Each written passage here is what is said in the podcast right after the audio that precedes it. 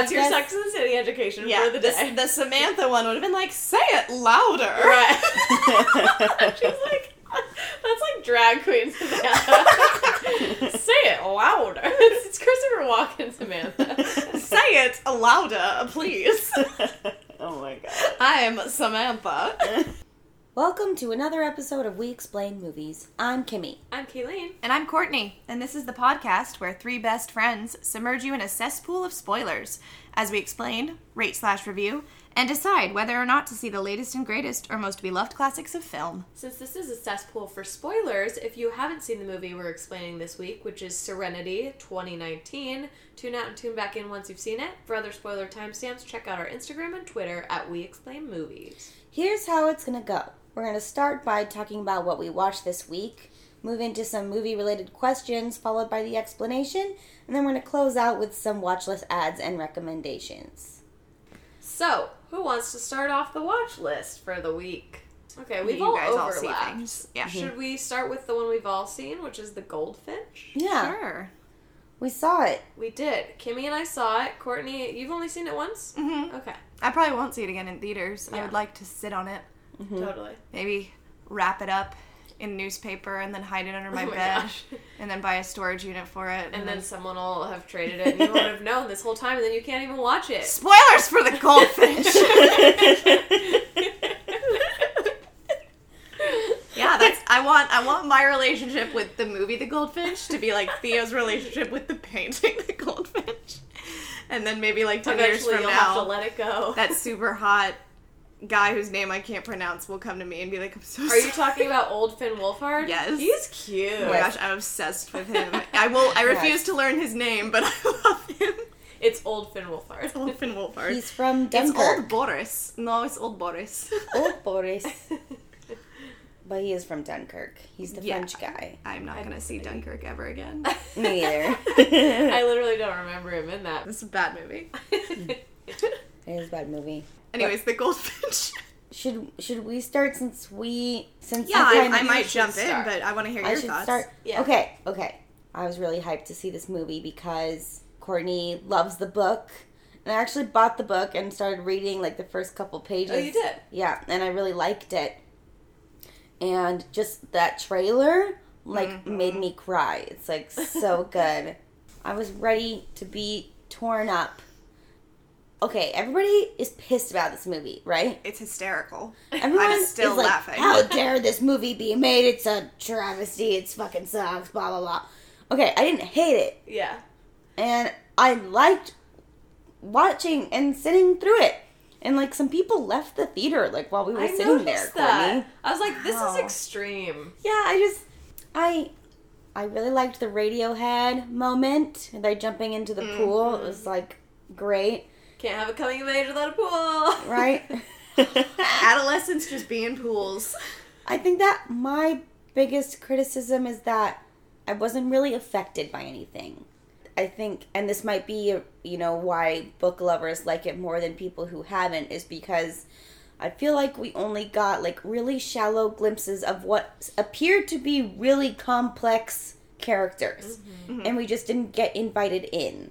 And we're kind of looking at everything from the storefront. Because it's a really big book and it's a really long movie and it, there's like a lot of shit that you have to pack There's into a it and stuff. lot of not even just that we're moving through events of his life, but all very important stories of his life, Mm-hmm. like like complex, lengthy, important to his character stories that we're getting through. So it's like it takes a long time to do Yeah. It It takes a very long time. yeah. And that's what I'm saying. Like, I wish that we just got to, you know, dive in deeper with all of that, but how can you, I guess? I think it would have made a great miniseries, like an HBO I miniseries. agree. that's- I actually read a review that said that it would make a good episodic. hmm I, I don't I didn't read this about any criticism, but a large portion of the movie is about these really high class, upper crust New Yorkers and all of their interests and societal patterns and stuff like that. And I can understand why viewers might not be able to identify with that, but you kind of have to take a moment to stand in the character's shoes and understand that this is their culture and this is how they're brought up and let yourself kind of go on the journey with that and accept that you know high art is something that they're incredibly passionate about like and furniture making Yeah. The furniture making. yeah like that Yeah. you know because uh, all of his like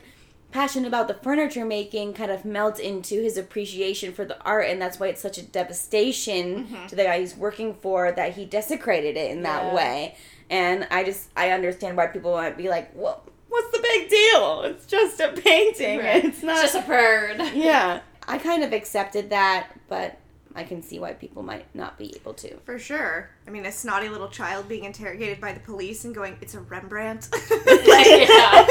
yeah. yeah It's a whole other world. I was Yeah. getting called does, to the yeah. principal's office, and mommy took me to the Met.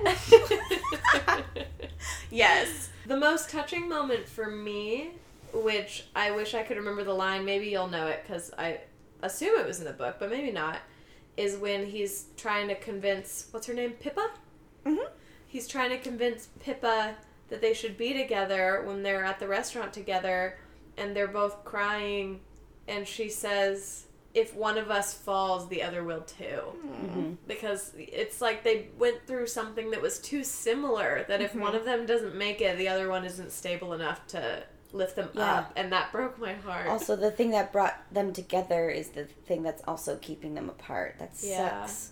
Like, just to, in conclusion of that, I didn't hate it, Mhm. but it lacked too much for me to care about it. And I, I- feel like that's really unfortunate. yeah i, I went You i went your catchphrase. i went back and forth during the movie and felt very like out of body in a way because at moments i was thinking to myself nope i don't think i like this this is this is what am i watching this part for right now and then i would go back to feeling like i was on this journey it almost because it was so slow a part of me liked it because i felt like i was really investing time into something. Like i was i don't know sitting down to go on this ride with this story. Mm-hmm. but that's also yeah it's not a rewatchable ride. It's something i'll have to wait a while before i want to go on again. All right so moving on. Yes. Ooh, so this is now going to be called uh, Bunker Time. Bunker Oh, time. Bunker Time, 'Cause Yeah. These are these are two movies that I watched this week, one with Kimmy and one with Kayleen, that are about bunkers Yes. and the times that we spend in them. So, but I'll let Kimmy talk because she's really excited about this. I am really excited. Okay, me and Courtney watched Take Shelter, which is a movie starring Michael Shannon, Mm. supporting actress Jessica Chastain. right okay It's been on my watch list for a really, really long time. This movie, I made notes because I I was so excited. It's so good. It's honestly so good. and it's not like so good in the way that I'm like gonna freak out about other movies, but I just think it's so well done. yeah And it has beautiful shots. Like the cinematography is amazing. Yeah. And there's very little dialogue hmm during the whole film. It's mostly action, which I think is so cool okay because and this brings me to my next point it's not flooding us with story you know and exposition. And all of the exposition in this film is established in such clever ways. It's about a man michael shannon. He's mm-hmm. kind of like in a young marriage with jessica Oh. and they have like a young daughter. He starts having these horrible prophetic dreams about an apocalyptic storm coming. Oh.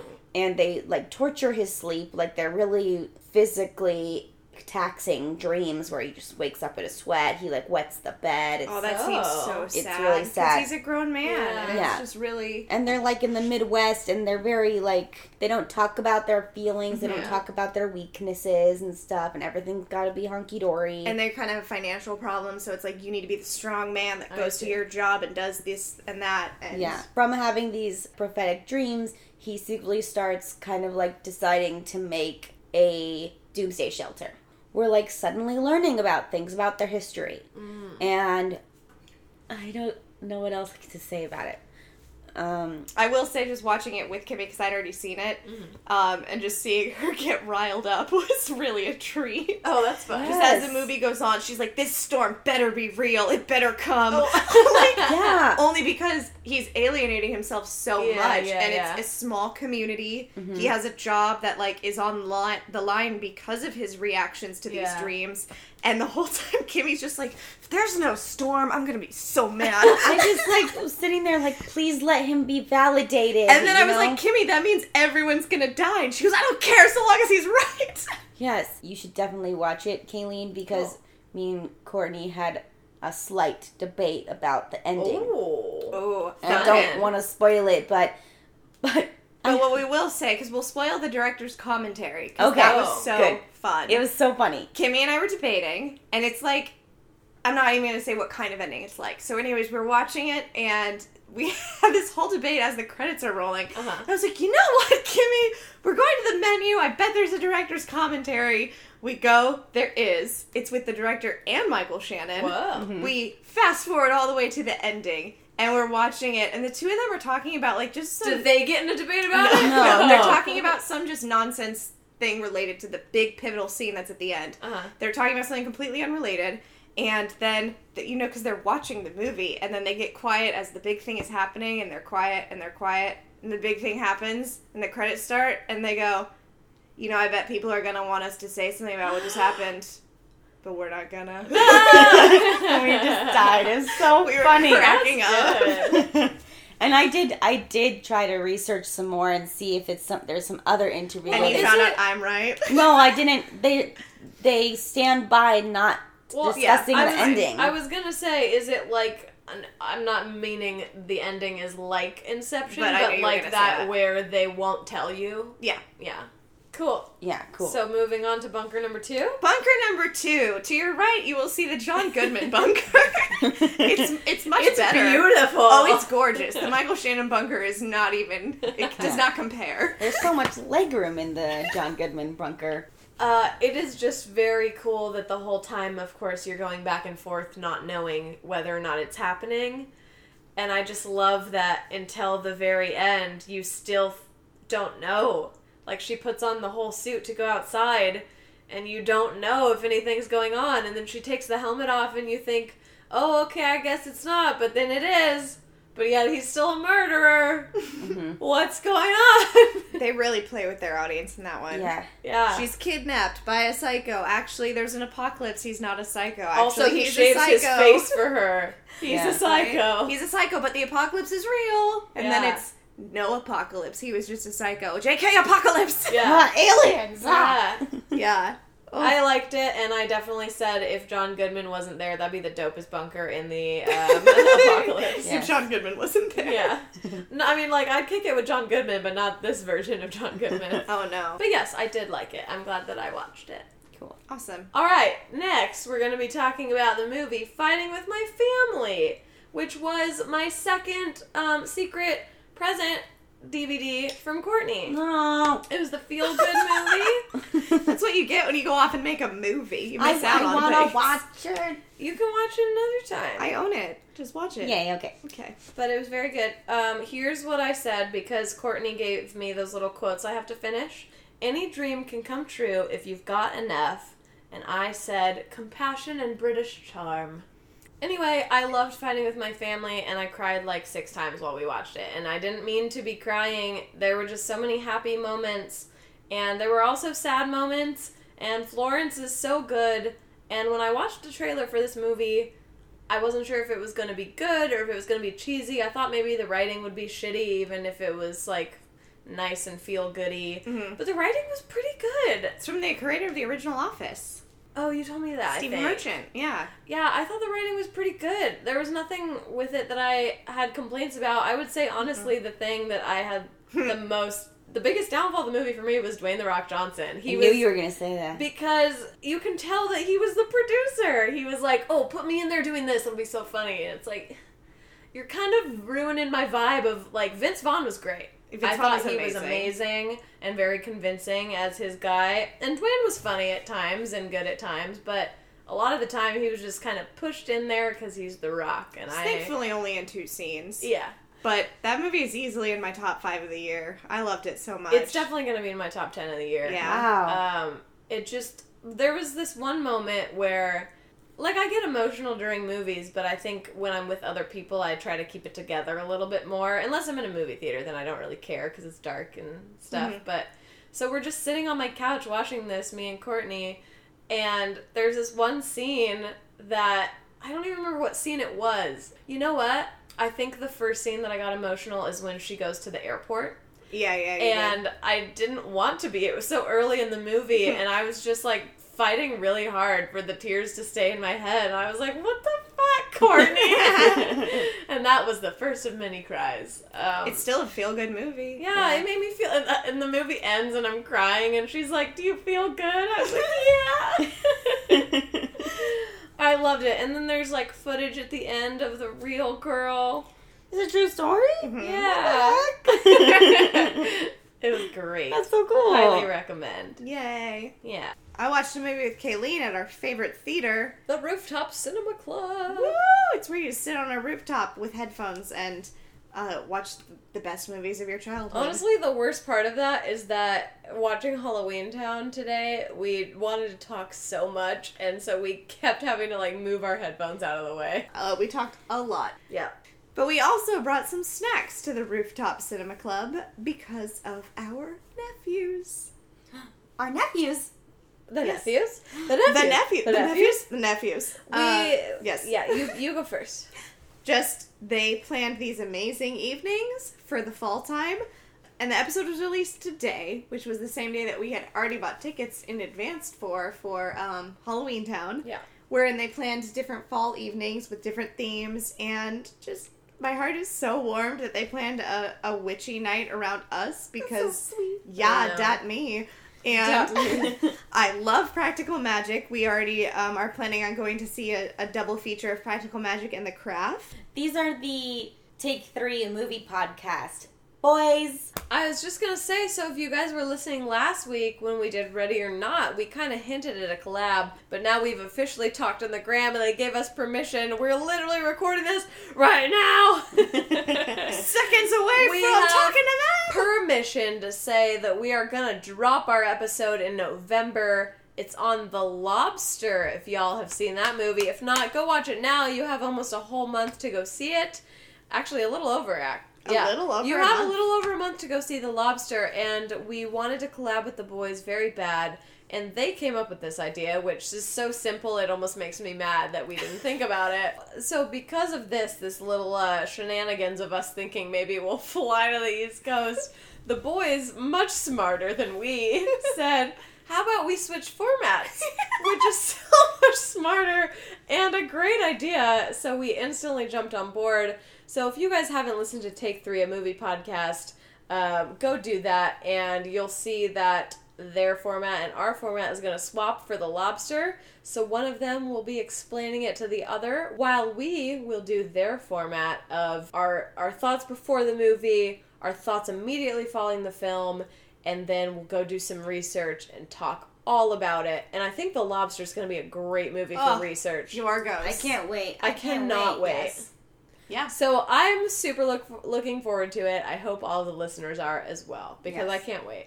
And do yourselves a favor and go listen to their podcasts. Yeah. They're really smart. One of my favorites was The Matrix because Oh, yeah? that, that film's very near and dear to me, and there were some really sick fun facts. My favorite was obviously their Lord of the Rings episode. Oh, sick. I mean, uh, That's your jam. it's my jam, and I'm never going to give up an opportunity to, to listen to people talk about it. Yeah. And they had very nice, awesome things to say. I would just it. like to say, and this is me being a jerk, um, but, and taking your thunder. But boys, you always are asking if people have suggestions, and one day I think you should do one or three of the Back to the Future movies. That's all I'm saying. Ooh. I'll say my my favorite episode of theirs in a moment, but Kimmy, if you were to suggest a movie to our boys, what would you suggest? Ooh.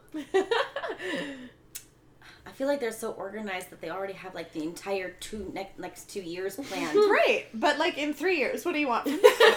In three years, I would want them to do. I would want them to do us. Ooh, I think no, you Mhm. guys. I think they mentioned that. Really, they're Yeah, gonna they, do it. that I was think before they their. mentioned that. Was it before their quick take days where they wanted to do it? It was like last week or the week before they mentioned that they might do that, I think. So that we might get that. I know that we all had such interesting theories Dude. around that, Mhm. and I would just, I would hope that when they go and research it, they validate, they Yeah. validate everything that, That was that was one where like honestly when I think about how we started doing simply spoilers and we've only done two so far, but like that was one of the movies that really God, I wish we had come up with that idea before that movie came out because we couldn't stop talking about it. We just we texted about it for like three hours after the film. I was literally like in bed about to go to sleep and I would think of something and text it to them and they were like, Oh, also this and this. do it, boys. Just know that we talked about it for ages. Yes. Um. So my favorite episode of theirs is probably right now, um, because I've talked about it enough. Is Ten Cloverfield Lane. So Yeah. I don't want to talk about it anymore because I, I'm scared they think that's the only thing I've listened to. and maybe They're it was like, my "What a first, poser." but another one that I absolutely adore is Hereditary. Their Hereditary Yeah. episode was uncomparable. It was amazing. Yeah, it was amazing. And and like I I adore Midsommar probably Yeah. more than Hereditary at this point. I point. for sure. I haven't We seen, haven't seen I haven't Hereditary. seen Hereditary. I'm a jerk. But I love Hereditary as a movie, and they're every single thing they had to say. I just was like screaming in my car while driving, and I was like, yes, yes, yes. Um, so that's my favorite of theirs. And then if I were to suggest something to them and throw it out there, which I just kind of want them to do, like like a like a women's week, oh, that's nice. where they do Titanic. I, I could honestly I could see them doing Titanic. so boys, the gauntlet's been thrown. Do those movies. okay, question time. So this week's movie is Serenity, the 2019 version, not the Firefly movie. I don't want to give anything away about it yet because, you know, a lot's going to go down in this and I'm excited to explain it to you. But a couple things I picked out for questions. All right, first question is favorite movie where the protagonist's goal is murder? My answer is my friend Dahmer. That was my Ah. honorable mention. Oh, it is. Yeah. yeah. Really liked it when we saw it. I think that that kid who was like from Disney Channel prior, Austin and Ally. yeah, Yeah, he's cool. fucking crushed it. It was like incredibly unsettling that Yeah. whole movie. Yeah. and he doesn't murder anybody in the film, but the goal the entire time is him wanting to murder, discovering his desire to murder. We see every single seed planted. yeah, yeah. yes, and It's almost an unconscious goal. Mm-hmm. that yeah, that's really all I have to say about it. Uh, my answer is a movie I've only seen once in I think 2006 maybe Oh. at one of those Fathom events Ooh. wherein I was forced to babysit Aaron. Oh. and take them to go see this and actually I loved it and then I read all of the manga that go with it. Um, it's Death Note. Oh, And it is Oh. not the Netflix one, Yeah. obviously, because garbage. Didn't even touch that. Wow. Um, I didn't know instead- you'd seen that. Yeah, I, I loved it. Cool. Um, and I mean, Aaron was the real fan. But anyways, yeah. So the the whole premise of it, if you don't know what it's about, it's about um, this boy named Light, and he finds this notebook that's called Death Note, Uh-huh. and pretty much the rules state. So long as you write someone's name in this book while you're picturing them, they will die. Oh. And so it starts off with with you know honest intentions of I'm going to eradicate the world of, of people who are evil and of people who commit crime and I'm Yeah. going to get rid of them. And so he starts by writing down criminals' names as like a test. But obviously you can see why that would get out of hand. right. This is definitely a young teenage boy who thinks they have good intentions Yeah, and yeah. who thinks that they've been he's essentially got godlike powers. You know, Mm-hmm. he's he's playing the Sims with everybody. Okay, my answer for this question, I'm only going to give one honorable mention because you guys were so disciplined. Um, my honorable mention is Looper Okay. because that's his whole job is to go out and kill people. I've only seen this movie once, you guys, so I feel like I'm going to butcher it if I talk too much about it. But I just remember very vividly what happens at the end. I don't want to spoil it for anyone who hasn't seen it, but he's like, I closed the loop, and it's fucking brilliant. And then my real answer, which I have talked about a little bit before, I think it was an honorable mention for something else in the past, but thoroughbreds. Yeah, I left that one to you. Yeah. Did you think about that? yeah. Yeah. I, I had some other ones that like maybe are even more fitting because they're more about the murder. This one is you know, about the friendship and about their personalities and just getting through life with, you know, intense anxiety and like kind of sociopathic tendencies for the other character. Um, God, it's a riot the whole time, and you don't know if they're gonna go through with it or not. And you'll just have to watch it to find out if they do. But the the essence of the movie ends up being that they're wondering if they're gonna kill Anya Taylor Joy's stepdad because he's a dick. I like that you chose that one because that is only about one murder. Mm-hmm. Yeah, It's it's the the goal of that one mm-hmm. person as opposed to a serial killer who's like on the hunt for Yeah. everyone. Yeah. Yeah. that's my answer. Question number two is best father son movie relationship. All right. I think you have mine, Kayleen.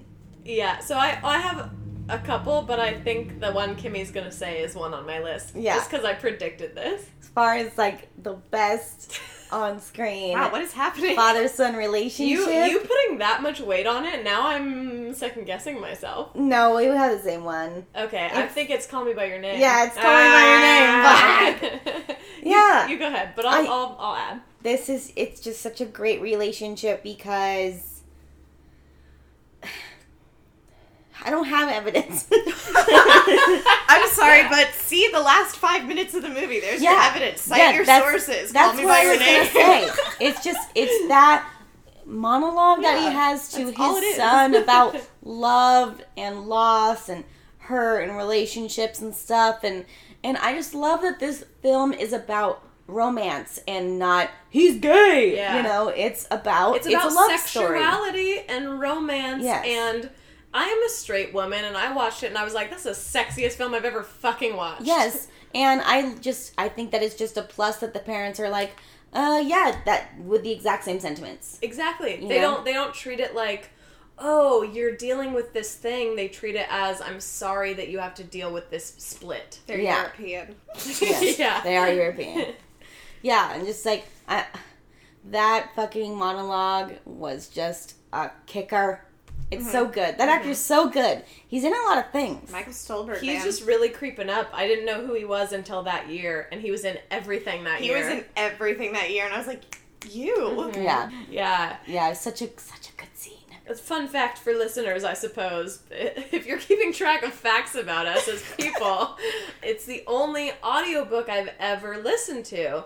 And I listened to it on a recommendation of my cousin because she said Armie Hammer does the audiobook, which really intrigued me, but is also a little confusing because the book is from Elio's point of view, and so Mhm. he'll say things that Elio says, but it's Armie Hammer's voice, and then it, it's very strange. But He's it was talking awesome. about Oliver in the third person. It's really Yeah. weird. Um, but one of the biggest things I was excited about for listening to the book is to see if they have that big speech, and they do.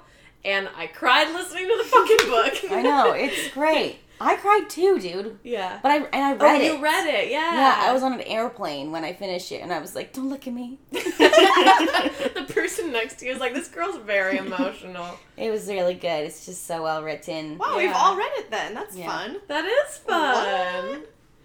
Okay, I would like Courtney to go next. About time.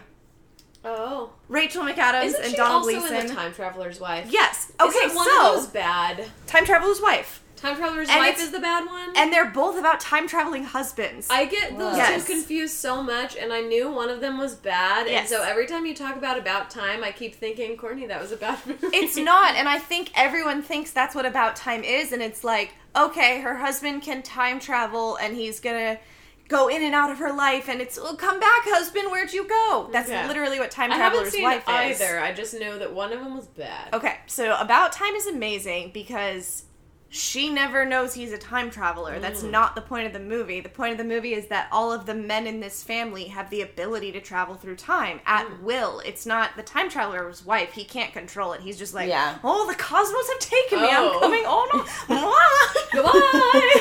and she's like, my husband. He's like, I was shot by a hunter. yeah, I remember watching that fucking movie. yeah. oh. Yeah. It's stupid. Anyways, About Time though is so beautiful because it's about the dad giving his son this gift. And the son doesn't use it necessarily for evil. It's not just, oh, I'm going to do this, this, and this. It's about kind of mastering it to make the most of his family. Mm-hmm. And it's so gorgeous. And I just, I watched it over the summer and I could not stop crying as I was watching it. There's this final monologue about like what the dad is like telling his son and about how you should be using it and I just was weeping because they're so connected and the dad has experienced everything that the son has and he like comes to him at different times and is like here's what you should do with your gift. You should you should experience every day twice so that you live the whole day without any time travel and then you just go back and live it again. And so it's like experience your day with all of its ups and downs that it has and then go back and just be a better person for it. Aw. Go back and if you're stressed out in the morning because you're running late to work, pause and kiss your wife. Aw. Go to work and when things don't go the way you planned, know that life goes on and You already have seen the end of the day. You know you make it through. you know it. you make it through. It's just so Aww. it's so beautiful because it's all about their relationship and it's Bill Nighy and Mm. Domhnall Gleeson and it's just so beautiful and they have these intimate conversations and long walks together and these stunning shots and all these just really specific moments that you just want to watch and just cuddle up with and Aw, it's that's it's a beautiful movie. I can't I can't say enough about how it is not the time traveler's wife. Cannot stress enough. Alrighty, Kayleen, your turn. Okay. Big Daddy's my honorable mention because at the end of the movie, he doesn't end up being his dad. It's not even like I adopted you. It's like, oh shit, this is your real dad. He's over there. Uh, but he's such a good father figure to this kid. He doesn't know how to be a dad, and he thinks it's got to be his responsibility, and so he just takes it on himself to be the best parent to this kid. And yeah, it's not conventional parenting, which is why the movie's so funny.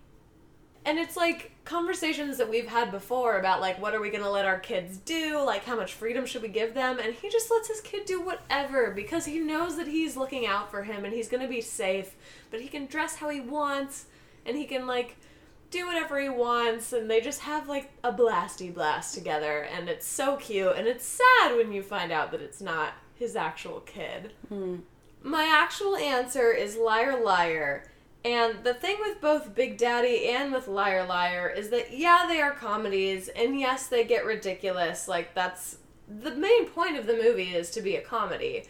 But the reason that they fit so well and that they end up lasting so long, like, why people still love them is because they both have heart. At the end of both of those movies, I think if you watched them today, you would cry because as a kid, I didn't. I just saw them for the comedy and thought they were funny and oh, they get cute at the end. But as an adult, it's like these are real men trying to be fathers when they don't know how to be. And that's why for Liar Liar, I almost didn't pick this one because for a lot of the movie, he doesn't seem like a good father, but he loves his son so much and he just doesn't know how to be one. And when he realizes all of his flaws and, of course, gets the spell cast on him, he then understands what it is he's doing wrong and what he needs to do better to be a father. And this little kid loves him the whole time, regardless of what he's doing right or wrong. And then at the end, finally, he knows how to be a good dad. And they love each other, and it's very heartwarming.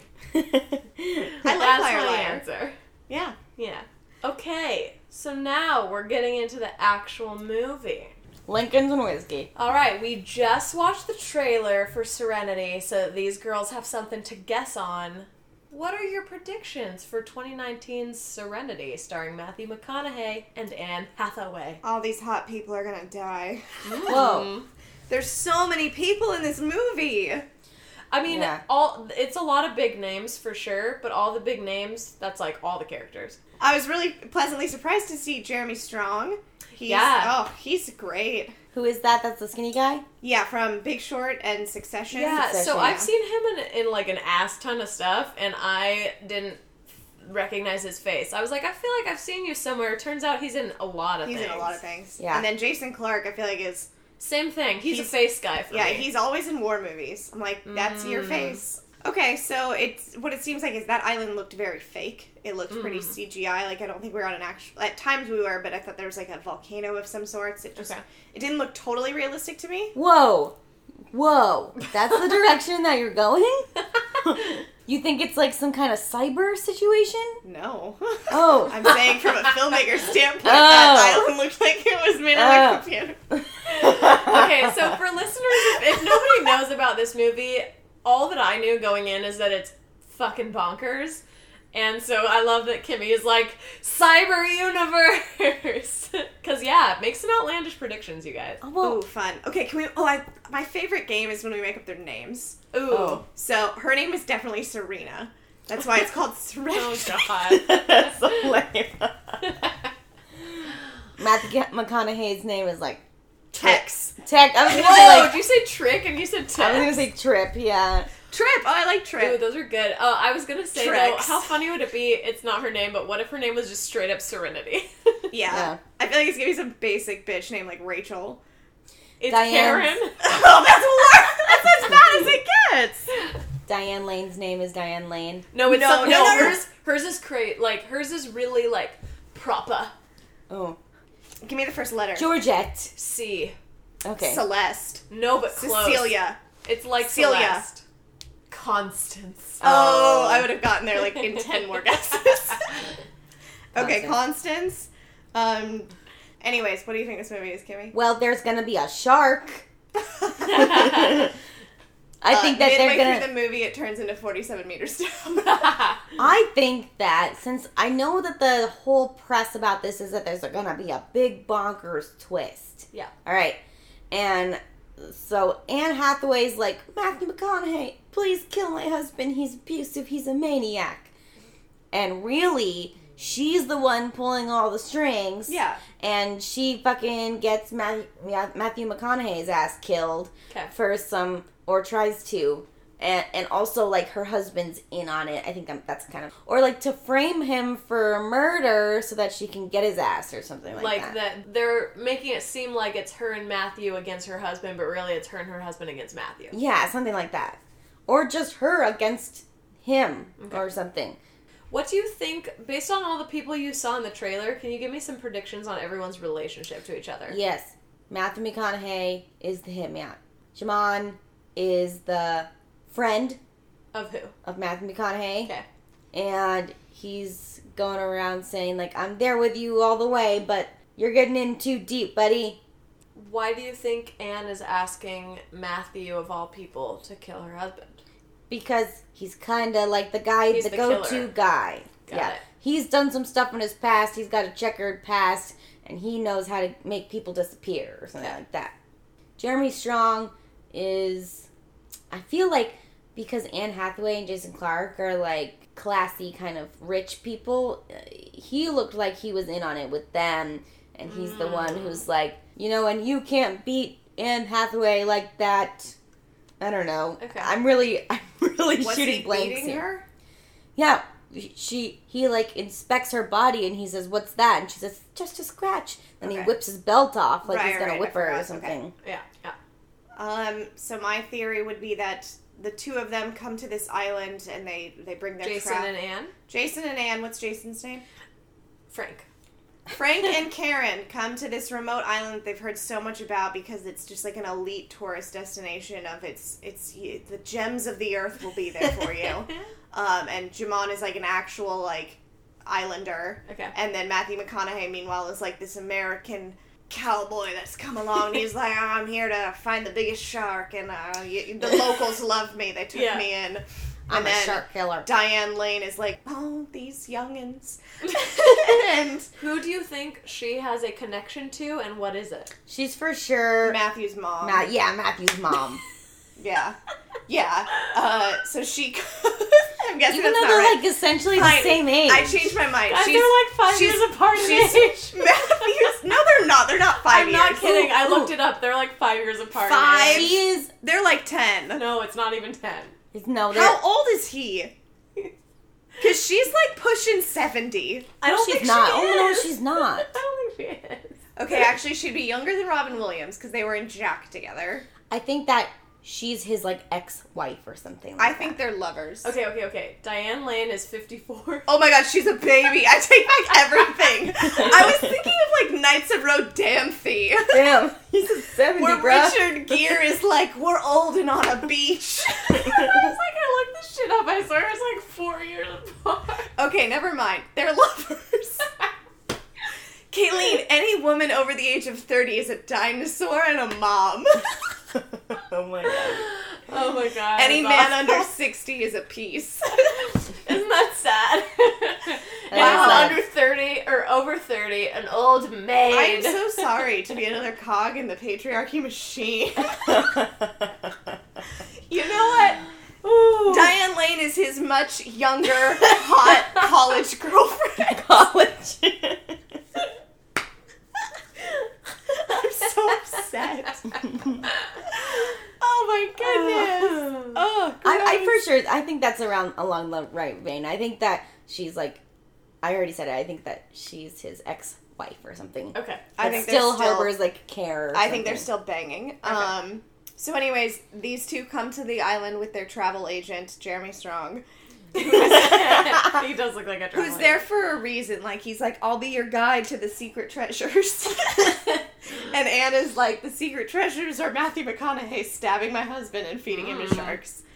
Um. So that's the goal: is to kill Jason Clarke because money. Like I feel like a lot of this comes down to money, Mm. and I feel like maybe at the end of the day, the twist is like that she knew Matthew from a long time ago. Now that we've had so many guesses, I would like each of you to guess what the father son relationship is and what is important about it. Matthew McConaughey's dad is the shark.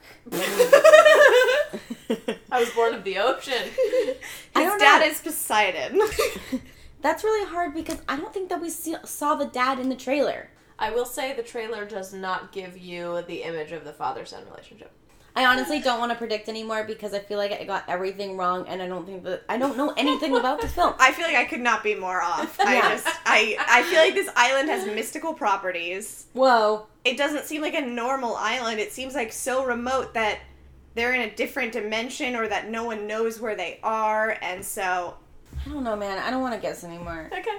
Kimmy's exhausted. Yes. I've used all my brain power. Okay, cool. I'm excited to know though. Yeah. This is yeah. Before we start, I would like to kind of give a preface for how I'm going to tell you this story. Okay. Because we've done several movies now where stuff is twisty or you're trying to guess stuff, and it's hard because when you're watching a movie, it gives you clues, right? Of course. And when I'm like when any of us are explaining a movie, we don't want to We drop certain we don't want to drop certain clues, but we don't want to withhold. So we try to give the just the right amount of clues. But it's even harder to do in an explanation than in a movie. So what I'm going to do is I'm going to tell you things from my point of view. So like of course I'm going to tell you shit as it happens in the movie, but if you guys hear a weird example of something, I just want you to know that this is from my point of view. So all these notes I took as I watched it because Wikipedia and IMDb were shit. And I decided not to go back and edit. Mm-hmm. As in anything I wrote down at the time I thought might be important. Awesome. So it's kind of it might still be misleading, but I just wanted to give you guys more meat to kind of guess what's happening. Mm-hmm. But I just want you to know that this is from my watching perspective, so it might still be misleading. But I would love for you guys to guess because I also wrote down as I was watching it, I wrote down guesses, and you guys, I guessed this movie. You guessed it? I did. All but the that way was through? but that was because I was fucking skeptical the whole goddamn time. and so I have moments in my notes where I wrote and I highlighted them so I wouldn't mention them to you. But I highlighted moments where I guessed certain things. They're not all right. Ah. Some of them are wrong. Okay. But I just I like kept them in there because I would love it if like one of you guessed something and I had it in my notes as a guess and then it's wrong. So if I say something and it seems really integral, just know it might still be misleading. Okay. This is such a fun experience for literally every human on earth because Kayleen's the only person who's seen this movie. in the, In the world. Probably. Nobody's seen this movie. Oh, I feel like that's true. Yay! I'm ready. There's also not a ton of fun facts, so I have a couple like kind of obscure. This movie ones. itself is a fun fact. the movie opens on a boy. I'm guessing 12-ish year old boy. It's his eyes opening. That's all we see. Next shot. It's a boat. the boat is named Serenity. The boy is a boat, and his name is Serenity. The boat is named Serenity. The boat is named Serenity. I honestly would have guessed that. yeah, that's- Yeah. Serenity is the name of the boat, and there's also a little label on the boat that says Plymouth Island. The movie starts with it's Matthew McConaughey, it's Djimon Hounsou. I hope I'm saying his name right. So it's the two of them, and they work on this boat together, but it's Matthew McConaughey's boat, and Djimon's name is Duke in the movie. So they're kind of like partners on this fishing boat. And they have two people with them out at sea. Matthew McConaughey is obsessed with getting this one specific fish. He's obsessed with this fish. It's a tuna fish, but Ah. it's giant. Aren't they all? It's so giant big tuna? that it, it, it like Big tuna. That's too much tuna.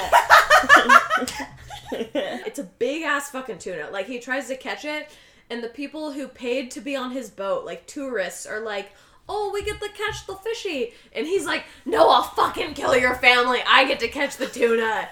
and they're fishy. like, and then I wrote in my notes, "Big ol' scary fishy." it's very scary looking. Anyway, he's very passionate about this big old fish, and the people who paid to be on his boat are pissed. Prediction. Okay. His dad once caught the fish and then lost the fish. Ooh. Okay. His dad was eaten by the fish. Ooh. Okay. Cool. His dad is the fish. Cool. Cool. Cool. Cool. Cool. His dad is dad the is the fish. He's a mermaid. It's fine, guys. Don't worry about it. Matthew McConaughey. Yes, he's trying to catch this big old fish. It seems really personal, like he's tried to catch it many times before. He legit pulls a knife on these people who paid to be on his boat because he's like, "How dare you try to catch this fish? It's mine." Anyway, he doesn't catch the fish. Now he's back on land. He's at fucking Diane Lane's house, which is Constance, as I told you in the predictions. And they're fucking whatever. And they he like, you know, gets out of bed. They're fine. They're they're adults. They're whatever.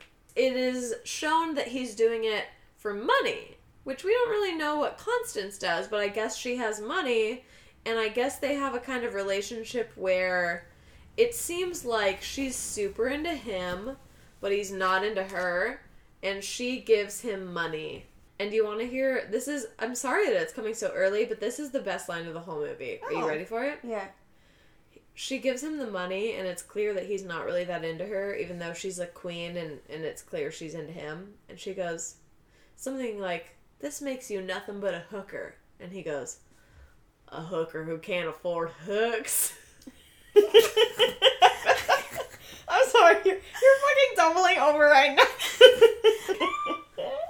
when it happened in the movie, I paused it and I was like, "Wait," and, and I had to fucking write it around the living room for a face to be like, "Am I right?" Who wrote this? Who wrote this film? Now we're in a bar, and there's like the town bartender who everybody knows, right? Very cheers. Everyone knows his name. He's talking about this tuna, but I think everyone in the town kind of knows that he's obsessed with this tuna. He's like, I've tried to catch it for ages. It's become this rivalry. And the bartender says, You give your tuna a name? He says, I did. Justice. okay, that's Alright. the best line in the movie. I bet all of his lines are just bangers. Yeah. Keep them coming. And oh god, he's so McConaughey. It's amazing. Yeah, justice. Not okay. a fan. I wish I could do a better impersonation, but that's how it sounds. He's in his house, which you're gonna laugh at how it's really not a house later. And he's drinking out of a world's greatest dad mug. To which I immediately wonder. Our spidey senses are tingling. To which I immediately wonder, OMG, is he a father? And we instantly see a flashback of him falling. It's either him or a boy falling into the water and like screaming for help. This is a very small part of the movie, but I noted it because I wanted to look into it more. I could not find actual facts on this pertaining to this movie, so I tried to look up other things separate. He goes out on his boat again, which I think he does like every day. As he's going out there, he takes a coconut and smashes it over a statue. And as I watched that, I was like, that must be something important. That's probably something religious or ritualistic in some way. They never like tell us what region this island is on that he lives on, so I thought maybe I could figure it out from context clues of the movie. But I found this really interesting quote online that's talking about um, this Hindu ritual that says they're talking about these things. I feel like I might pronounce it wrong, but called malams or malams, which are like the dirt that hinders our vision of seeking God. And it says to signify that we have removed these malums, we offer coconut. When you smash it, it removes its outer cover, the husk inside, and cracks the shell. We show the Lord the kernel inside, which is clean and white as our souls, and requesting Him for His refuge to save us. Feel like that's what he was doing. Is like, Ow. come help me catch this tuna. I'm pure at heart. Yeah, so I couldn't find actual facts related to this movie, but I found that and I thought that was cool. Wow. He has this really chunky, annoying dialogue where he can't catch the tuna. And as they dock for the day, so this is like the second time we've seen them out at sea, Baker Dill says to Duke, which is Djimon Hounsou, it's got, it's the worst fucking dialogue. He says, like, you're bad luck because your wife died. You're unlucky, you need to get off my boat. Ugh. And Duke is very offended, as you would be if your wife is dead and someone's like, "Get off my boat" because your wife died. But it's like it's like he says it in this way that seems like he thinks it's justified, but it's so fucking rude. Now we get the introduction of Anne Hathaway. Yes. Her name, which I I kind of am obsessed with the last name. Mm-hmm. Her name is Karen Zariakis. That's her asshole husband's last name. And so that's her last name now and her son's last name. Frank Zariakis. Frank she has Zariakis. a son. Yes, she has a son. We'll find didn't- out about him, We but she has a she son. a son. So we have blonde Anne Hathaway. So I wrote blonde Karen Zariakis. Her ring sparkles in the moonlight or whatever. It's like nighttime. And she looks at Matthew McConaughey, who's at the bar, and he's fucking poor, right? He just like works on this fishing boat. And he's trying to buy like a shot. And she's like, just like this. She goes, I'll get that. And the bartender is like, oh, and looks at her, and there's this fucking weird ass camera shift that looks really unnatural. Like, really quick, that goes from like the back of her head to the, to the front of her head. I can imagine. Yeah. Yeah. And then mm-hmm. she puts down a hundred dollar bill for his like one shot of whiskey. Anyway, they interact in the bar, Anne and Matthew do. So it's this is Karen and Baker Dill. They're in the bar, and all that we hear from her, is she says, "You were right, and I was wrong." That's the end of that scene. Now they're out on his boat, which again is like a pretty, pretty tiny boat. Like it's a fine boat, but it's not a yacht or anything. It's Serenity. It's Serenity. And he's out there and she comes up to him and they establish that they were married in the past. Of course. So Anne and Matthew used to be married. They also established that he was in Iraq. Hmm. So he is an ex like he's a veteran. And we don't know much about him besides that. We know that his real name is John Mason and now he's going by Baker Dill and he doesn't want anyone to find him. So we don't know if he's done something bad. We don't know if he just wants to start anew. We don't know how his relationship with Anne ended. We just know he's hiding from something. Maybe he has PTSD. Maybe he has secrets that we're not supposed to know. I don't know. But she had to try purposefully to track him down. So it was not easy for her to find him. Hmm. She offers him $10 million to kill her husband, Frank Zariakis. That's a lot of money. $10 million, yes. And he abuses me. He abuses um, my son. He's horrible. Also, she alludes to the fact that her son is their son. Oh my goodness. So Anne and Matthew had a son together, and now that son is being raised by Anne and this horrible, horrible guy who is abusive.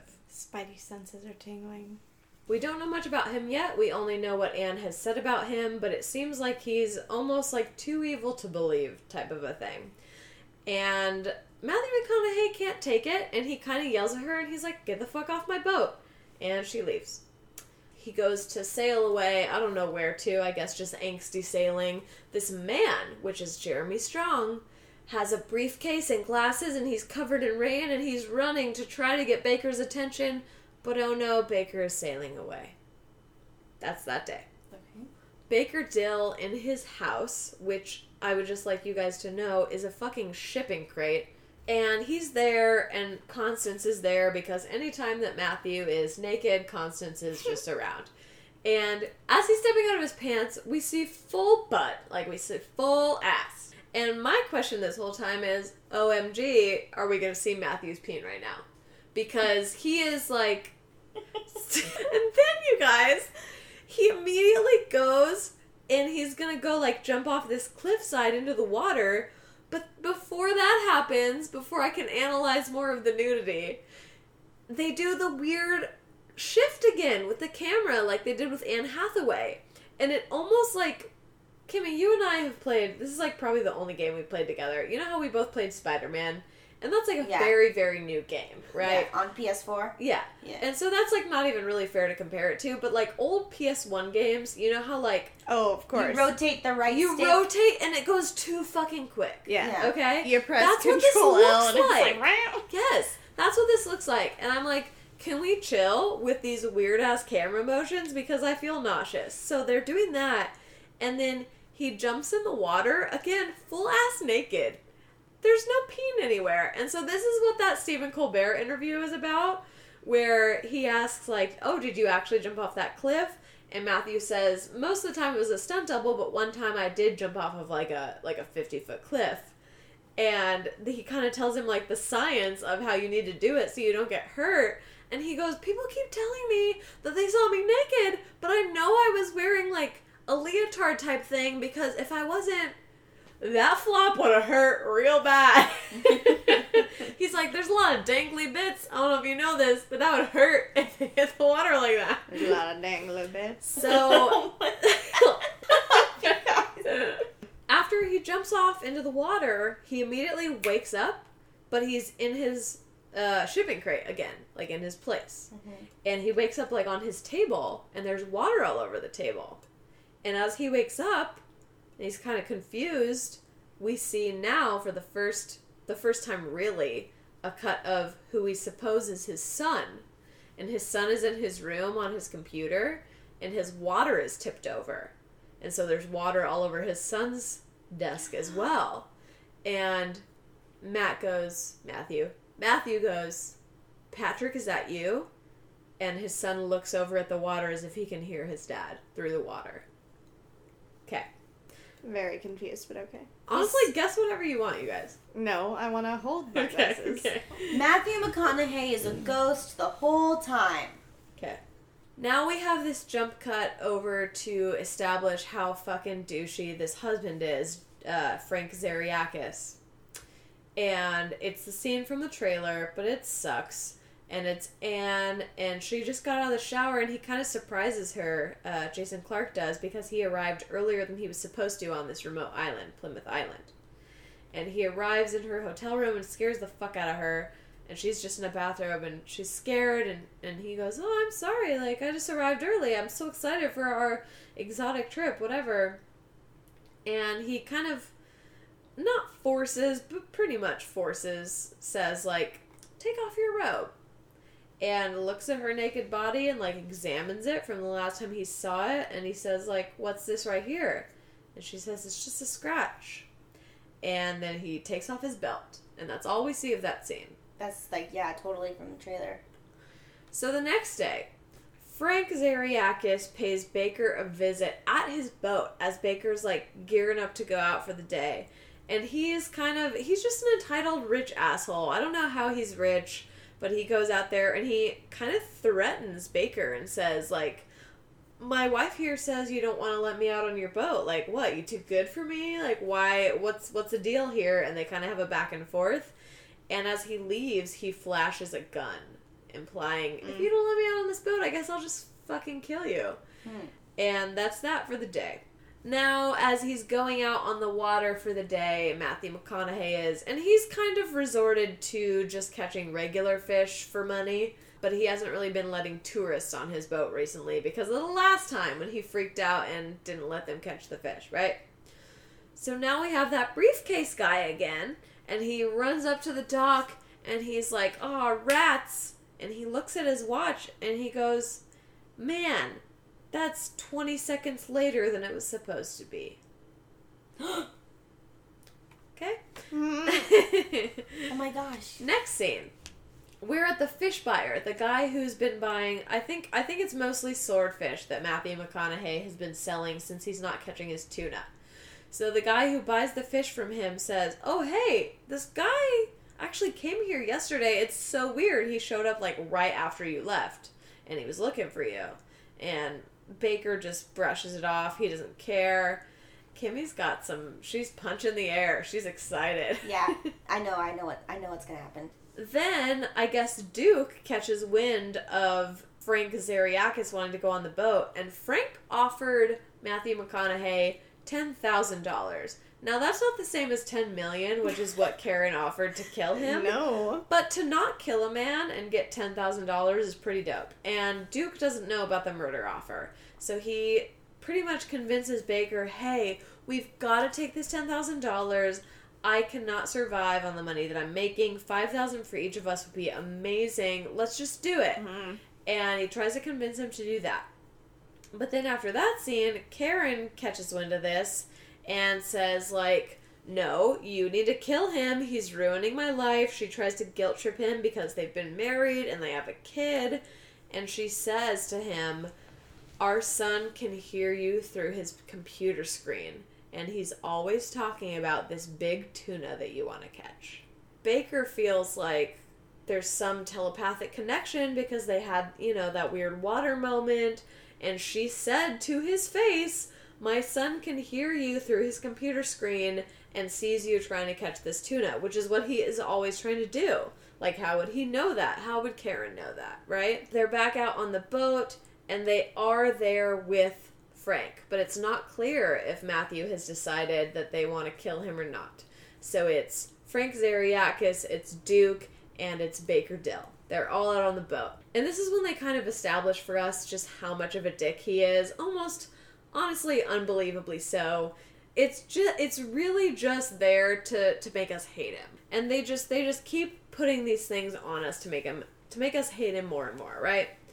So the next thing to make us, of course, hate him more and more is that he talks about how much he fucking hates his stepson. He talks about how shitty he is, and he has no idea that Baker Dill used to be someone else who was married to his wife. Yeah. So they're having this conversation, and you know, Baker does Baker knows that this is the stepfather of his son, but he doesn't know that this is his stepson's dad. So he's just complaining about his stepson being like a little bitch, and he says that he just plays computer games all day. And he says that he plays a game where he's literally just out on a boat trying to catch fish. Cool. And he says, one day I just got sick of it. Like I couldn't stand it anymore. It shows him kind of like breaking into the room. And he pushes the son off his computer chair. And he's like kind of beating on him. We don't really see it, but he says, Yeah, and one day I just couldn't take it anymore. And I threw him on the ground. And I said, like, what are you to do about it? And this kid says, if I didn't catch fish all day, I'd find a way to kill you. And it's clear that Baker thinks that was dope as hell, right? Then we get this establishing backstory that the only cop in town, because this is a small ass town, is not in town for the weekend. And so. Of course. of course, what right? a coinky dink. So horror movie esque. And so Frank feels like he can get away with anything. He kind of feels like he owns the island because he's rich as dicks and there's no cops in town. And now we get this establishing shot of the shark, which is the whole. Mm. This was Anne Hathaway's whole plan, where she said if you get him drunk, you can get him to try to catch that shark, and the shark will pull him overboard and he'll get eaten by the shark. So there is a shark, and it does catch onto the line. And Matthew McConaughey is an expert. He knows how to not necessarily catch the shark, but how to reel it in. But of course, Frank Zariakis has such a big hubris that he's like, "Let me do it. I paid to be on this boat. Let me do it." And there's this weird kind of mechanism. I've never used one, but it seems Oh, I know what you're legit. Where it's it's pretty much a belt Yeah. and you you plug your fishing pole into it so that you can have a better stance on Yeah. the fish. So he does that, and Frank immediately gets pulled to the edge of the boat, like he's going to fall over any second. And he's getting pulled over. It's this whole thing where we don't know if he's going to go or not. Now we're at the POV of the shark, Ooh. and the shark is swimming away. And now it cuts, and the POV is on shore. So we just see the boat coming in, and we see Baker Dill on the boat, and we see Duke on the boat, and Karen is on shore, and we're wondering what's going to happen. Frank appears from the back of the boat. He's Yeah. fine. Um, And you know what else? The shark is dead on the boat. He caught the Oh. shark, and it's dead on the boat. Oh no. yeah. fine. after this all happens, the Frank is kind of excited that he caught the shark, and he kind of leaves, you know, with the shark all triumphant. And this is Anne Hathaway's last time to try to convince Baker Dill that he should kill Frank. And she says, "Your son wants you to do this. He asked me to have you do this. He wants justice." Which is the name he gave to his tuna. So to him, that's very important. And now, for the first time in the whole movie, he's seriously thinking about killing this guy. Mm-hmm. Because I think it made him feel like a man to get to catch this shark. So he's freaking eager to go out there the next day, mm-hmm, right? Mm-hmm. And so her saying the word justice kind of sparked him. Before he goes home, he goes to his boat because he's so angsty and he just wants to be sad. It's raining, so he wants to sit on his boat and like feel sorry for himself or something.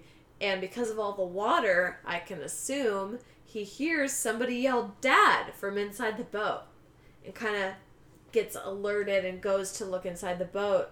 But then all of a sudden, Anne Hathaway is there. So Karen is there, and she's kind of wearing a stupid ass disguise. She's wearing like a trench coat and a hat. And she just is crying and talking about how she used to be in love with him and how she's still in love with him. And she tries to kiss him. He doesn't really kiss her back. And he says, You know what? If I'm going to kill this guy, it's for my son. It has nothing to do with you. And you and I are not part of the deal. Like, I don't want to be with you. That's not, that's not how this goes. And then she, like, kind of just keeps kissing him and convinces him with just seduction to fuck.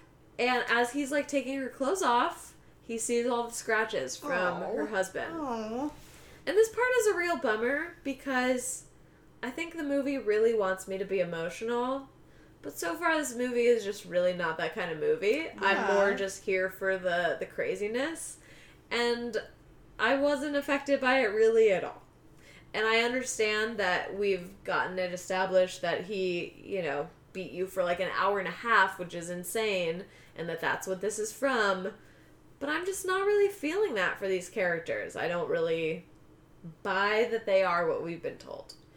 Anyway, then he finishes and immediately gets up and says, I beat him. And it's kind of upsetting because it's as if he thinks that this whole thing was a game. Like, my pride is now better because I know that I was able to fuck your husband over by having sex with Yeah. you, right? Yeah, like she's being used. I hate that. And that made me very upset, but then I also kind of had to step back and think, well, when she confessed her love to him, was she even being honest? Or did she just want him to kill her husband?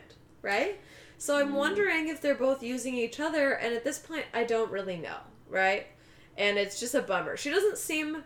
She seems upset, of course, as you would be if you're having sex with someone and they immediately come and get up and they're like, okay, bye, I hate you. But she also doesn't seem devastated the way I would think she would be if she was in love with them. So this happens. She leaves because it's clear she's not needed anymore. It's kind of sad, of course. And we see this briefcase man again because now we're outside of Baker's actual house, quote, house shipping crate. And this briefcase man says that he works for this bait and tackle company and he's been trying to get in contact with Baker Dill this whole time because it's very important. And he says, What I have in this briefcase will change your life. Yes. He says it's the one thing you've always wanted. And Baker is shooing him away. He's like, This is ridiculous. He says, I have a big day tomorrow. Leave me alone. But the man insists and he says, No, I know all about your big day. You should hear what I have to say. Halfway point. Okay, I'm ready. Okay, I'm ready. Okay. Jeremy Strong Okay. is Matthew McConaughey's son from the future. Okay. Okay? Or he okay, th- these are two different theories. Yeah. Or he's like the avatar of his son's video game. So it's like it's Jeremy Strong is. Jeremy Strong is Okay. Matthew McConaughey's son's game avatar Okay. out in the real world coming to kind of warn Matthew McConaughey about his future. Okay. Okay, I, I think that there's a time travel element in this, okay? Or like a dual reality situation. So so you're saying in one his son is creating this avatar, but in the other Jeremy Strong is his son, right? Those are your two guesses. In both theories, Jeremy Strong is still technically Matthew McConaughey's son. okay, got it's it. Got either it, got that Jeremy Strong is truly his son. Okay. or he's kind of like a mechanism from his son. okay. Okay. Okay? So then, do you guys think that what's in the briefcase is a real thing or like a metaphorical thing? I feel like it's a weapon. Okay. I feel like it's information. Matthew McConaughey has two sons. okay. Jeremy Strong is so old. That's why he's time traveling. I, I like that. I like that idea. However, like the amount of grief Kayleen gave us for saying Diana Lane's the same age as him. It's like then why why on earth would Jeremy Strong be like a twelve year old? Because he's not. we came out saying Matthew McConaughey is the son. yes. We Yeah. didn't even think about the fact that Matthew McConaughey would be the father. no. Okay? I think that we're being led to think now that Matthew McConaughey is the father when he is still actually the son. Okay? and Jeremy Strong is the father. is he the son and the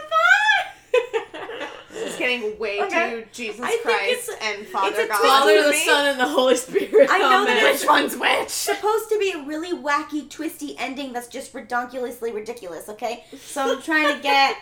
I don't feel like I'm far away, okay? I feel. I I stand by everything that I just said. I don't think it's sensical, but I believe it. This is. I okay. I'm gonna give you some answers, and I don't want you either of you to feel like this means that either of you had bad predictions because it isn't. But for future listening, Jeremy Strong is not a son of Matthew McConaughey. fuck. But I would just like to also confirm that the son I have been talking about is the father son relationship. I didn't want to tell you guys that when you were guessing in the beginning because we hadn't seen the son yet, but the son we've seen like one to three times, that is the father son I'm talking about. Okay, Cool. then I stand by my theory that Jeremy Strong is some kind of avatar Okay, okay. of the okay. Okay. Oh, Kimmy's like why. this just fuels me further. yeah, right? This is why. Because Jeremy Strong ran up to the boat and was like, that's 20 minutes late. I will say that's an important thing you Okay, should keep so note he of. seems very computer esque. some, some, he has some kind of outlier knowledge that the regular humans don't have.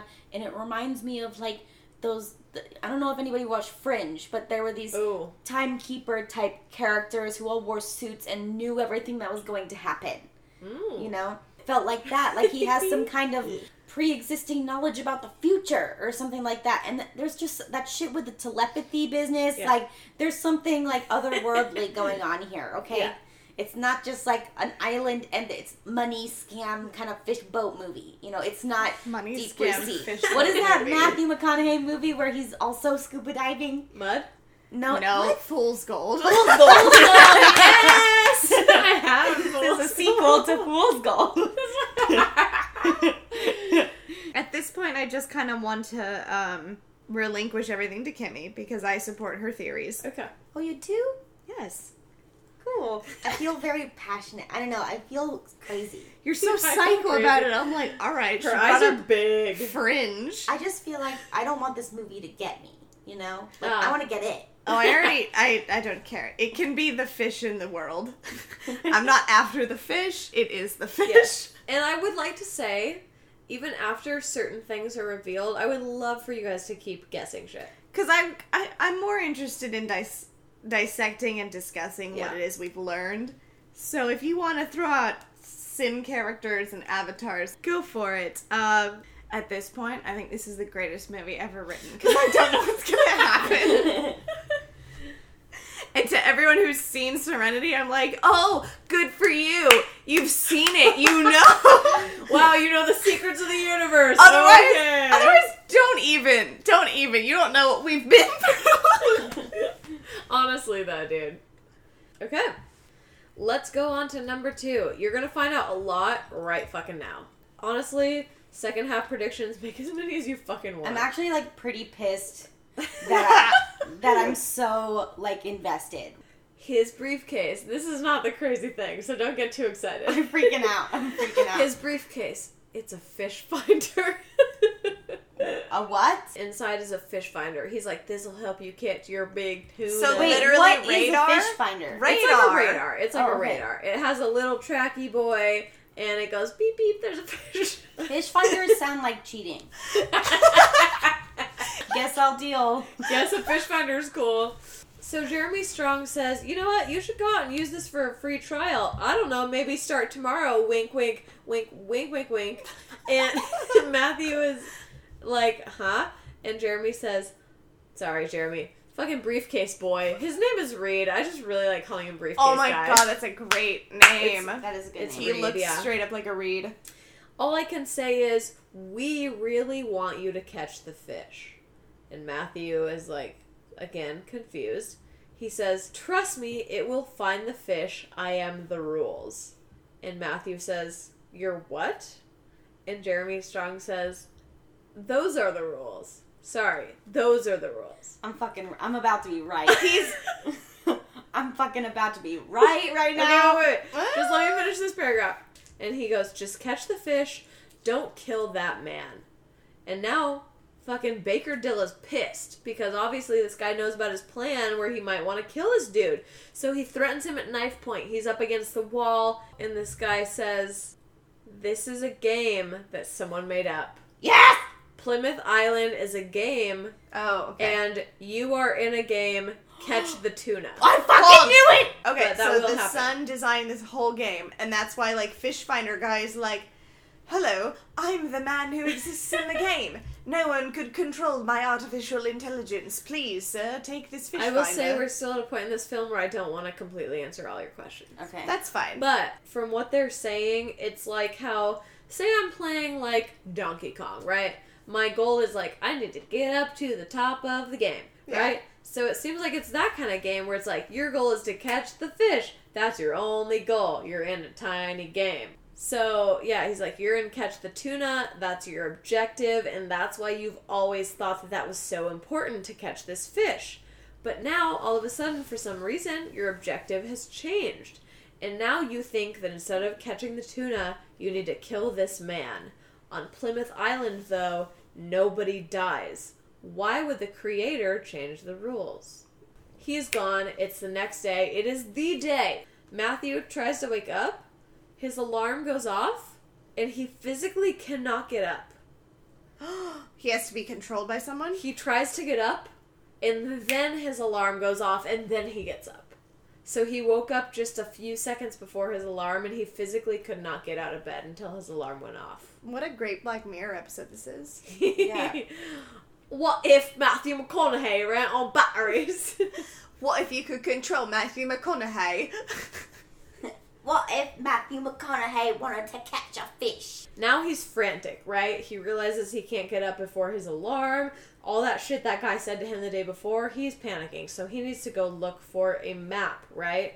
So he's looking through his drawers. We get some more establishing shots where he pushes over a purple heart, indicating again that he was in the war. oh, I forgot he was in the war. You forgot Um, he was in the war? Kelly, that was like a thousand hours It ago. was. It was a thousand hours ago. And he opens the map, and it just has Plymouth on it. And there's like just Plymouth Island surrounded by a ton of water. Okay? yeah. That's it. And he's very confused. Fun fact about this is that this map has the exact same font as the Grand Theft Auto map, which is implying that it's a video game map. Oh. I had no idea video games were a part of this movie. now he has this moment where you know he just sees that this is happening he feels like he's going crazy this guy just told him he's in a fucking video game so he's like driving to go to the boat he pulls over and kind of not has a meltdown. That's not the right word to say, but he's kind of talking out loud to himself, and he has a heart to heart with his son telepathically. But we don't see his son say anything back to him. It just seems like he's kind of trying to vent and hoping his son can hear him. He says some things about having holes in his memory and he only remembers his son as a boy. He can't think of what he looks like now. He feels like he only spent time with him when he was young. He remembers them fishing together and, like, you know, trying to catch this big tuna, which kind of feels like that's why this game is here. He also says that he remembers himself lying dead in the sand. It's because he is in the game and he's just like you die and you come back, and then it's like you're you're a character in the game as well, sir. When you die, you die. Of course. I feel like the son created his father in this game because he's dead in real life.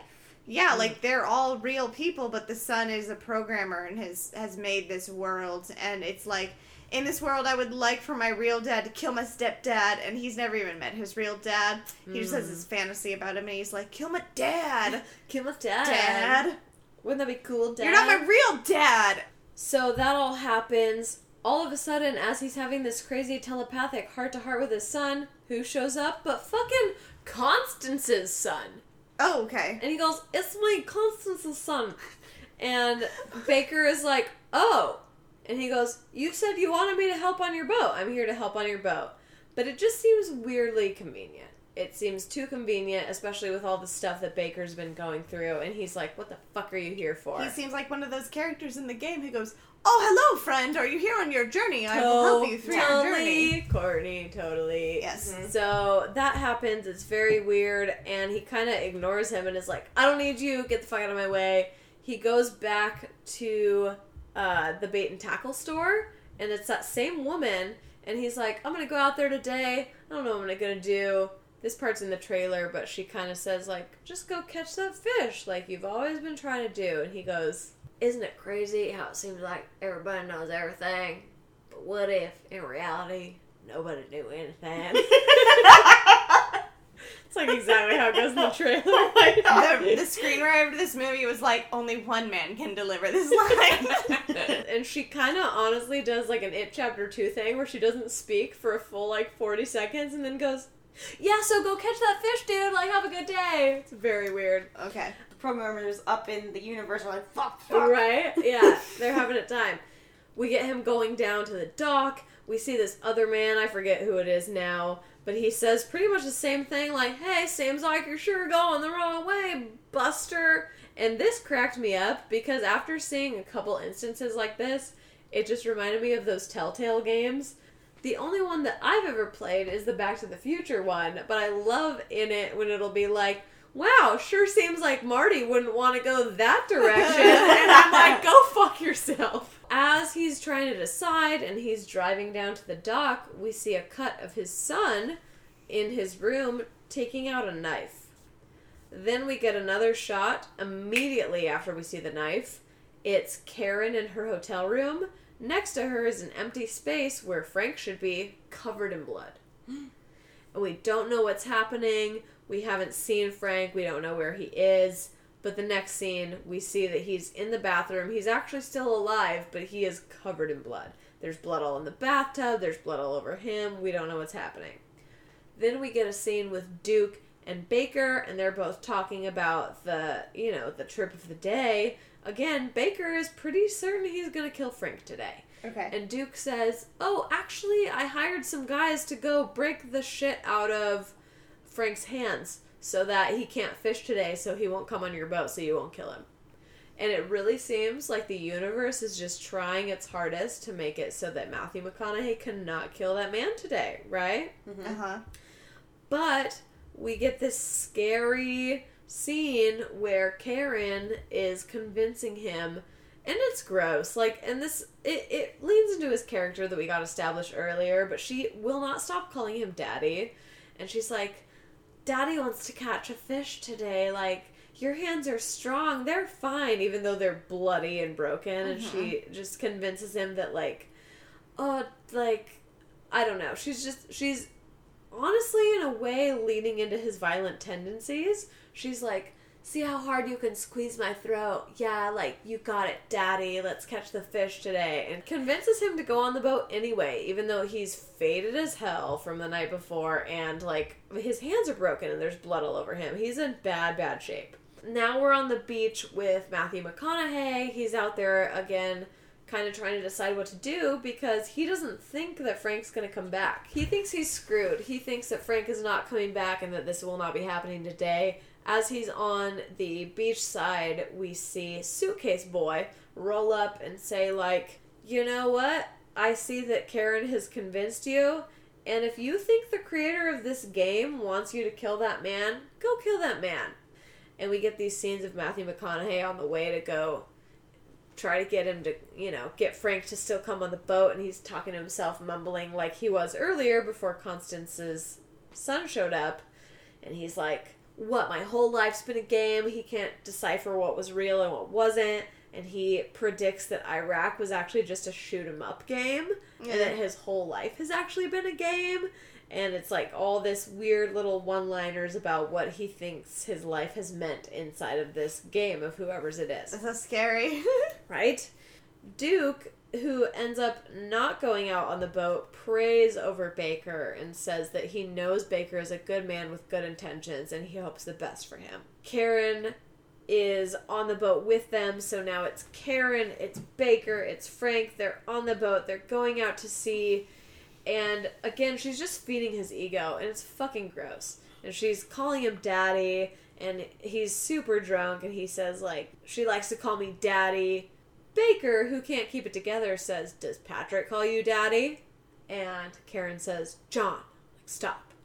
Oh, s- yeah, yeah. Oh no, he said she said his real name. Exactly. And drunk ass goes, What'd you call him? She's like, Nothing. They try to kind of brush it off, but it's clear he's upset.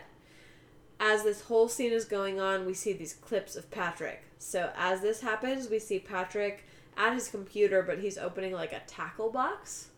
Right? So mm-hmm. he's like opening this tackle box. And then as all and this is like the tension of the movie. You feel it. You feel something's gonna happen any mm-hmm. second Yeah. the fish starts pulling on a line, which is just like kind of sitting there, right? So the big, presumably the big tuna starts pulling on the line. As this is happening, the kid is opening the box more. It's constantly going back and forth between the two shots.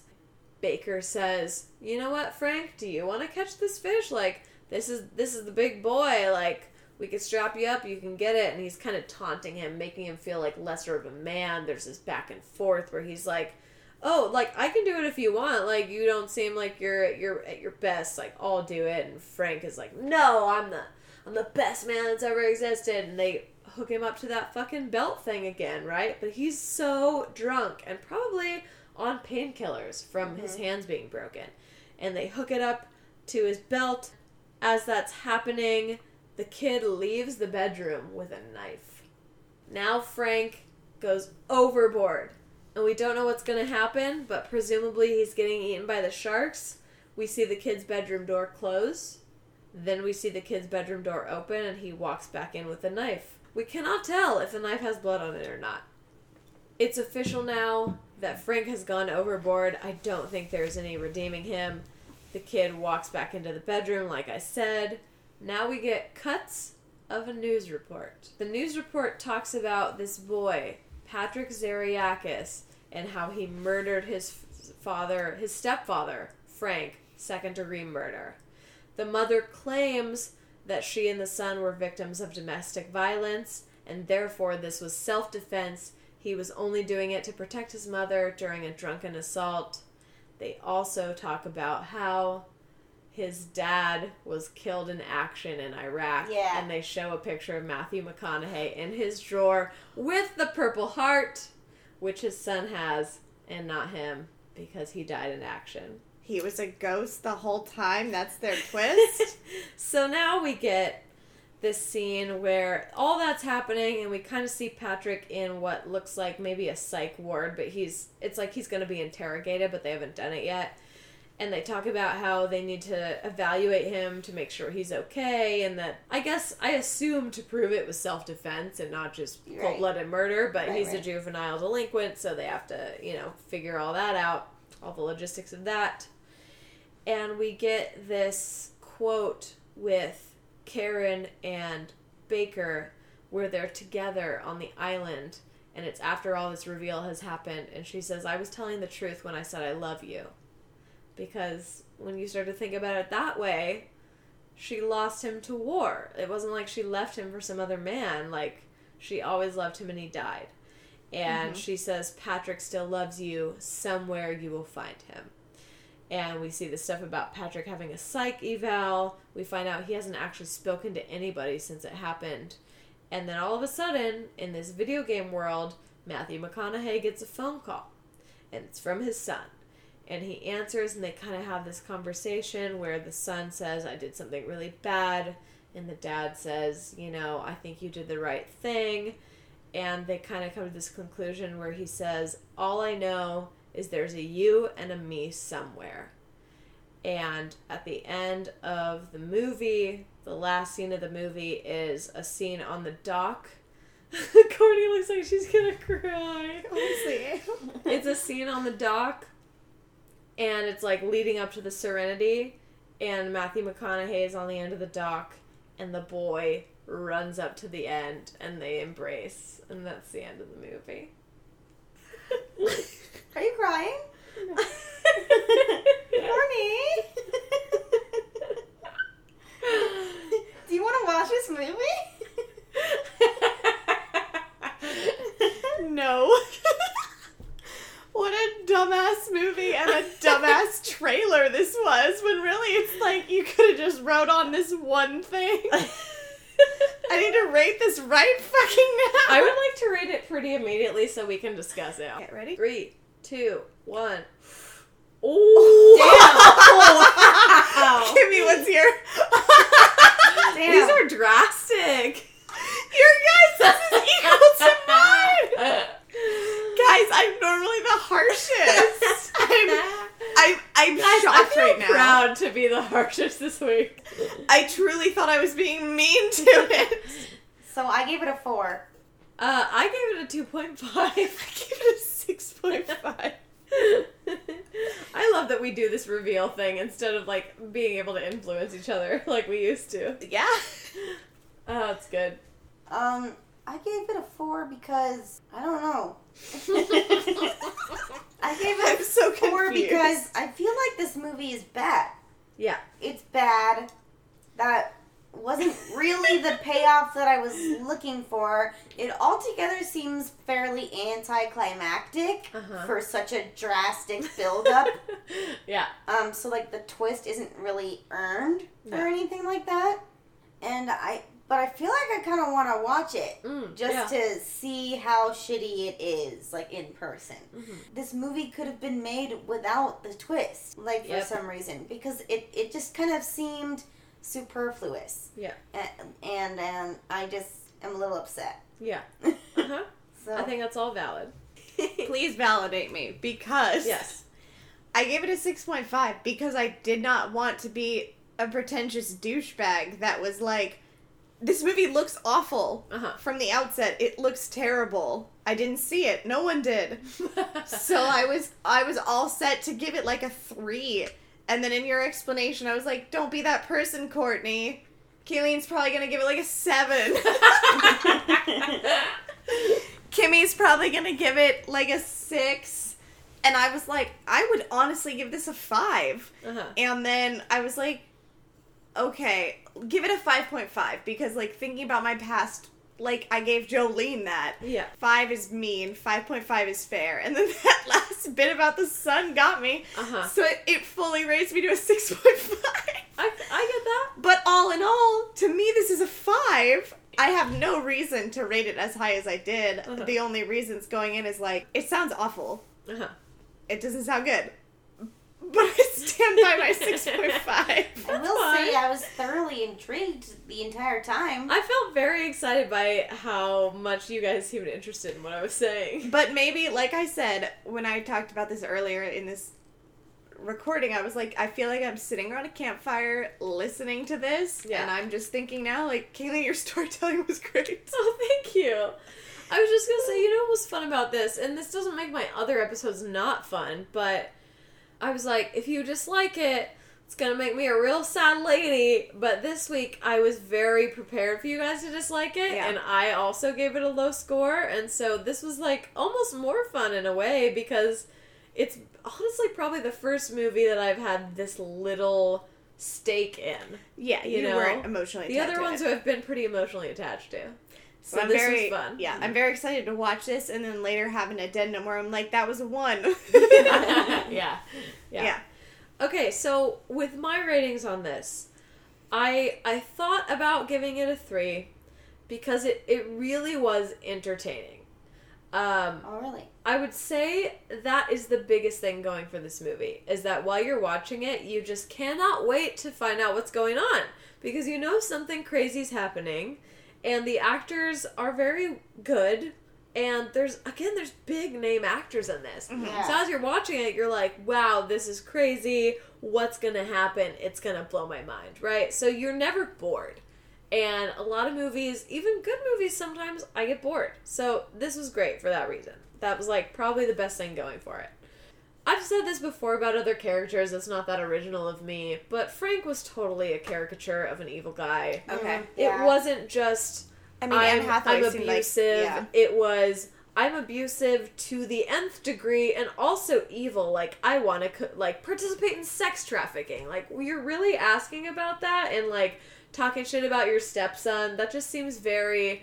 What are the worst things we could possibly have him do? To come Yeah. to this movie's defense, he was created by a teenager. That is true. That's true. yeah, so it just very it seemed to me very much like guys, you gotta hate him. We gotta make sure we don't give him anything that's real, Yeah. anything that's redeemable. You gotta hate him.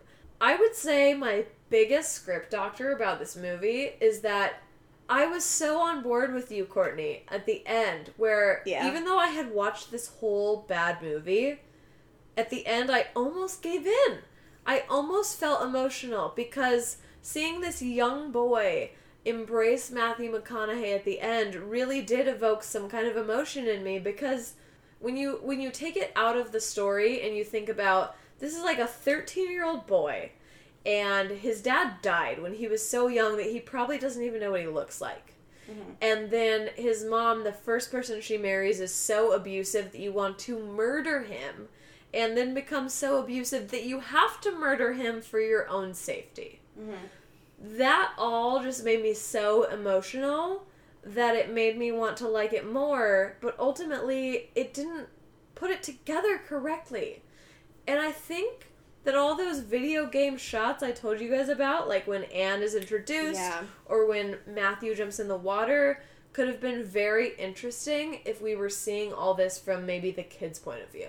Mm-hmm. Because mm-hmm. they were cool and they were creative, but I don't understand why we are following a. I get it that he was a real person who died, but why does he have a consciousness in a video game? It just makes me bummed because there were so many elements that I think could have really been viscerally effective. Yeah. And because they wanted so badly to give us a shocking twist, it ruined a lot of the movie for me. And I think that that I really think that going into it, the writers and or directors thought this will be freaking cool if we give them this kind of twist where it's a video game, but then also his dad's dead. It's Yeah. like, or you could just make a compelling story with all the same elements, Yes. and I would love it. And ultimately, it just seems like yes, it, it it's awesome that you made your character in the game have a new goal. That because as a human, you also had a new goal. As I don't like you said earlier, once I finish catching these fish, I'm gonna kill you, and that's what you do. But the fact that your dad is not your own consciousness, it is just a video game character, and now you're trying to develop this consciousness. And I also don't really understand in what world you guys are hugging on the dock.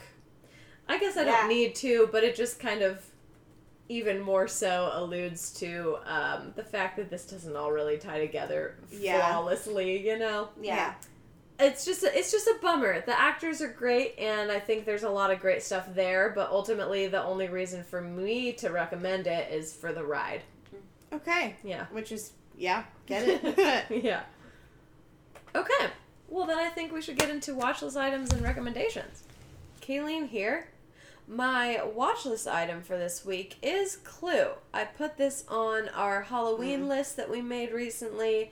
I just was really, really feeling it after we talked all about Ready or Not because it's so similar in a vibe to that. And it's Halloween time, and that movie cracks me up, and I haven't seen it in ages. And it's such a Kayleen film, and I would like to watch that again, especially in October. For my recommendation, this is where I thought I would like to share the adjectives I wrote down because they made me laugh.